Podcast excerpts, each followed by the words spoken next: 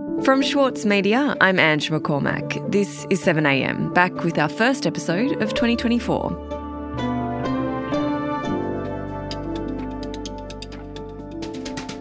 Israel's war against Hamas in Gaza now seems like it will last even longer, with the Israeli military saying it's prepared for a long conflict, one that could last all year. But the longer the war goes on, the more devastating the humanitarian situation in Gaza becomes, and the higher the chance of more war breaking out across the region.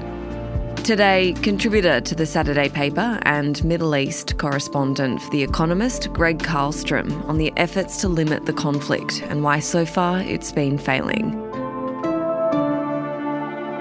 It's Monday, January 15.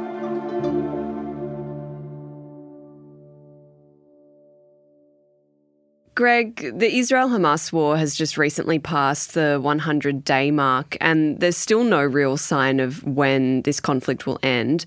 I wanted to first get a sense of how things are looking on the ground in Gaza. They are appalling, is the short answer. And speaking with uh, officials from the UN and aid agencies over the past couple of weeks, um, many of them are warning now that if things don't change in Gaza, what we might see this year is more Palestinians dying from hunger, dying from disease, than being killed by conflict, by the war itself in Gaza.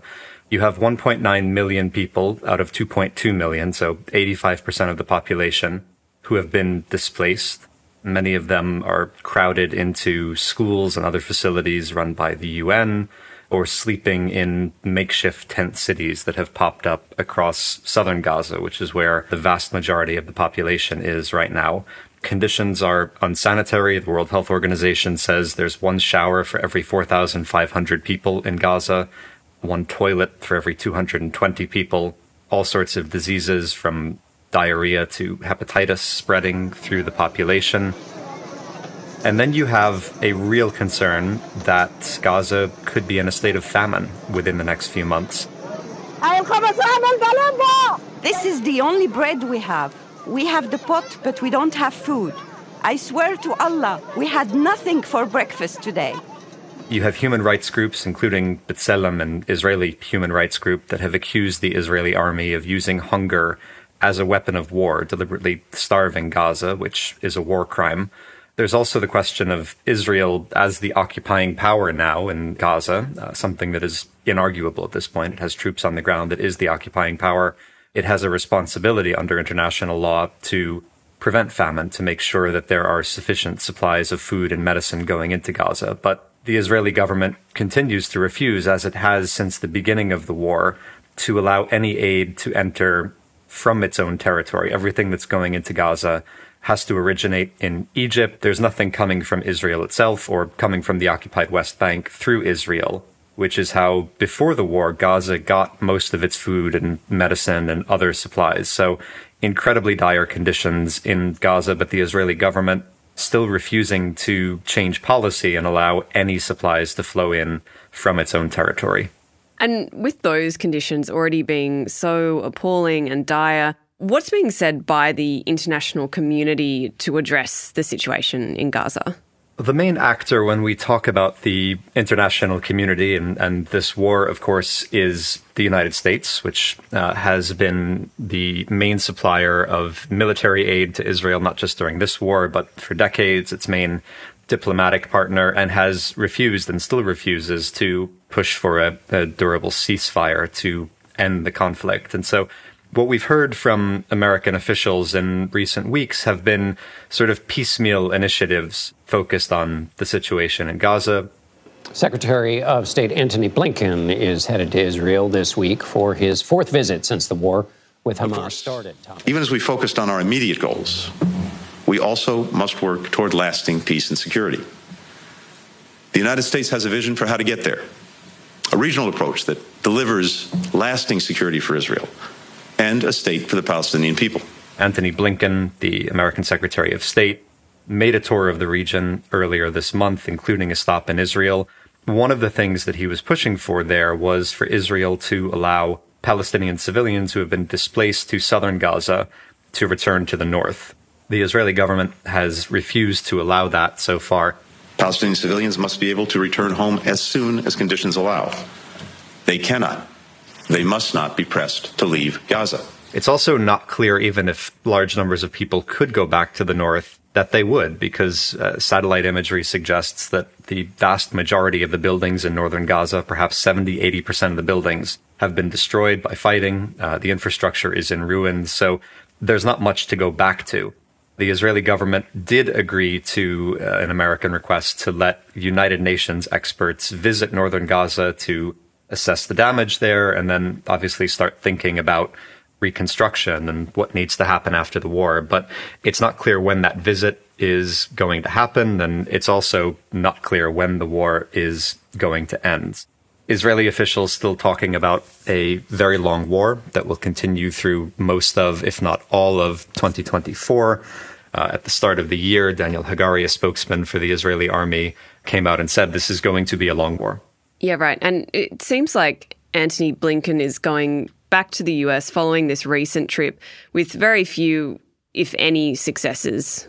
I think that's a fair way to put it. Yes. Uh, you know, again, on this question of the future of what comes next in Gaza, earlier this month on January 4th, Yoav Gallant, the Israeli defense minister, put forth his four point plan for the future of Gaza. And so those four points, one of them, Israel will maintain security control indefinitely in Gaza.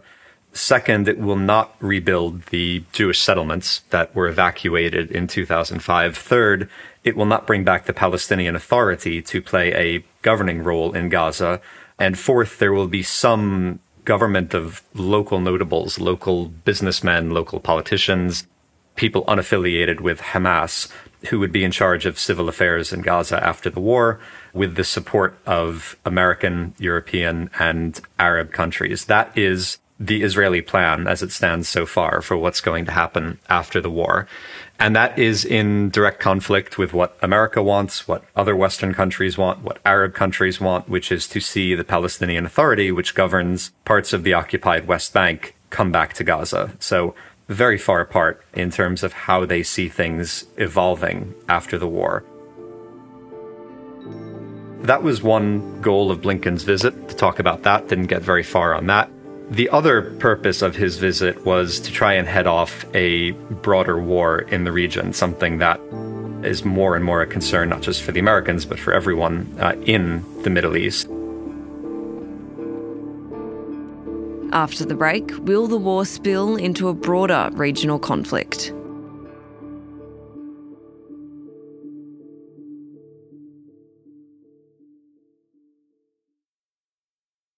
The Every Moment Matters campaign provides accurate, evidence based information and advice about alcohol, pregnancy, and breastfeeding.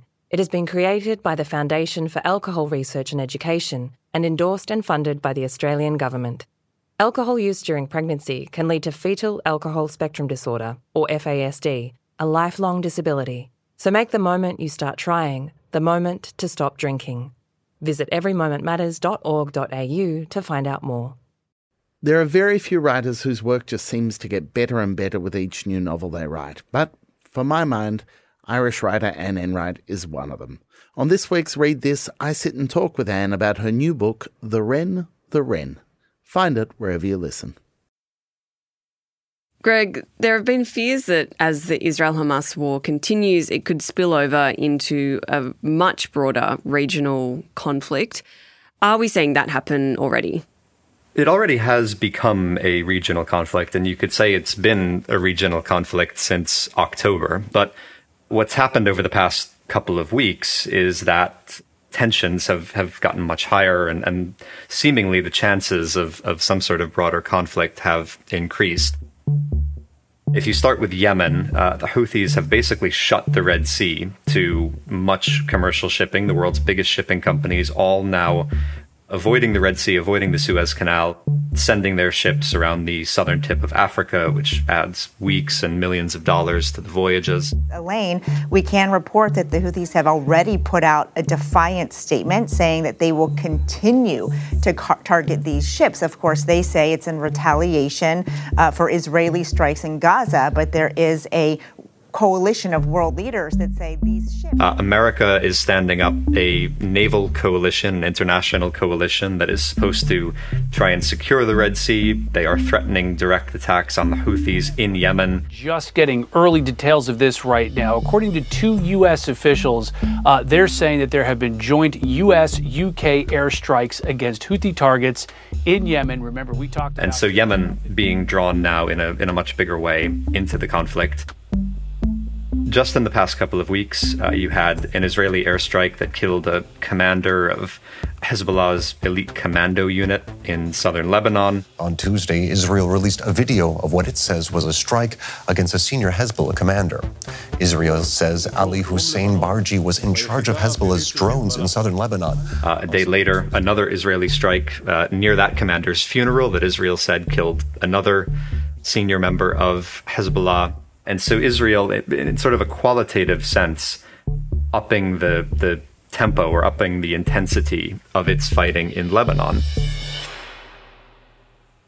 Hassan Nasrallah, the leader of Hezbollah, is still signaling that he's not interested in an all out war, the sort of conflict that his group fought against Israel in 2006, which was obviously a, a, ruinous conflict for Lebanon. And he's signaling that he's not interested in that. But the worry in Washington is that even if Hezbollah is not interested in an all out war, Israel does seem like it is. It's not just Benjamin Netanyahu, the prime minister, who has actually been cautious about the use of force in Lebanon. Uh, some of the politicians in his war cabinet, many of the generals in the army, uh, would like to see Israel expand its northern front have a bigger fight with Hezbollah in Lebanon. The Israeli public also shares that view. There was a survey that came out in December by the Israel Democracy Institute, a nonpartisan think tank, which found that 57% of Israeli Jews want to expand fighting on the northern front.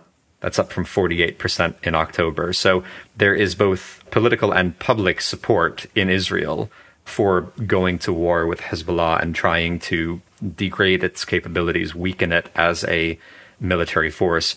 All of that adding to concerns around the region and in Washington that the region is on the edge of a bigger conflict. Mm, and a lot of those conflicts sound like they're on the precipice, basically, of tipping into more war. How are America's efforts to ease those tensions broadly going?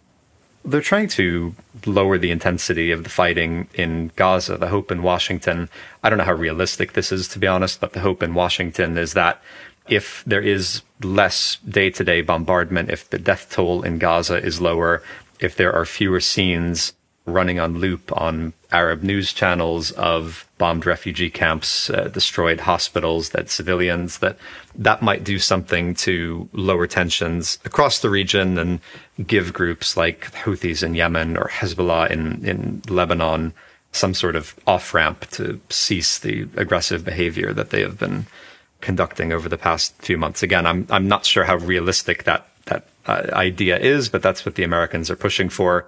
Part of that was this push for Israel to change tactics and slow the tempo of its operations in Gaza, move away from sort of heavy bombardment and, and big armored columns going through the strip, and focus on targeted raids in parts of Gaza. And there is some evidence that the Israelis are going along with that now that they're beginning to uh, withdraw some of their troops from northern Gaza and demobilize some of the reservists that they called up after October 7th. But again, the Israelis are saying this is going to be a long war, that reservists who might be demobilized now in Israel can expect to be called back up at some point later this year. So there is no intention within the Israeli army or the Israeli government to stop the war, even if there is some talk now about perhaps changing tactics and, and lowering the tempo of that war. And in the meantime, Gregg, what's the future looking like for Palestinian civilians who are largely still confined to the south of Gaza? I think there are two questions for civilians one short term and then one longer term. The short term question is how you scale up the aid effort to meet the huge needs for food, for clean water, for medicine in southern Gaza. The longer term question, obviously, is you know for civilians, what is left after the war? Uh, at least a, a fifth of Gaza's population already has no homes left to return to. Many businesses across the strip have been destroyed, hospitals, schools, all sorts of other infrastructure. And it's not clear how that's going to be rebuilt. The Israelis are expecting that rich countries in the Gulf, countries in the West will step in after the war as they have after previous Gaza wars and cut a big check for reconstruction, and that will begin the process of rehabilitating Gaza. But uh, a lot of those countries, certainly here in the Middle East, the, the countries in the Gulf like Saudi Arabia and the UAE, they have said they're not interested in footing the bill unless it is part of a bigger diplomatic process that will create a Palestinian state. And that is something that the Israeli government has no appetite to do. And so the, the longer term concern, I think, is that even if the war ends later this year, that it's not going to be paired with that diplomatic process, not going to be paired with a serious effort at reconstruction. And you're going to end up with Gaza, even after the war, as a, a camp for permanently displaced people who have no homes to go to, no jobs to go to, and are entirely reliant on foreign aid to survive for the foreseeable future. Gregg, thanks so much for your time. Thank you.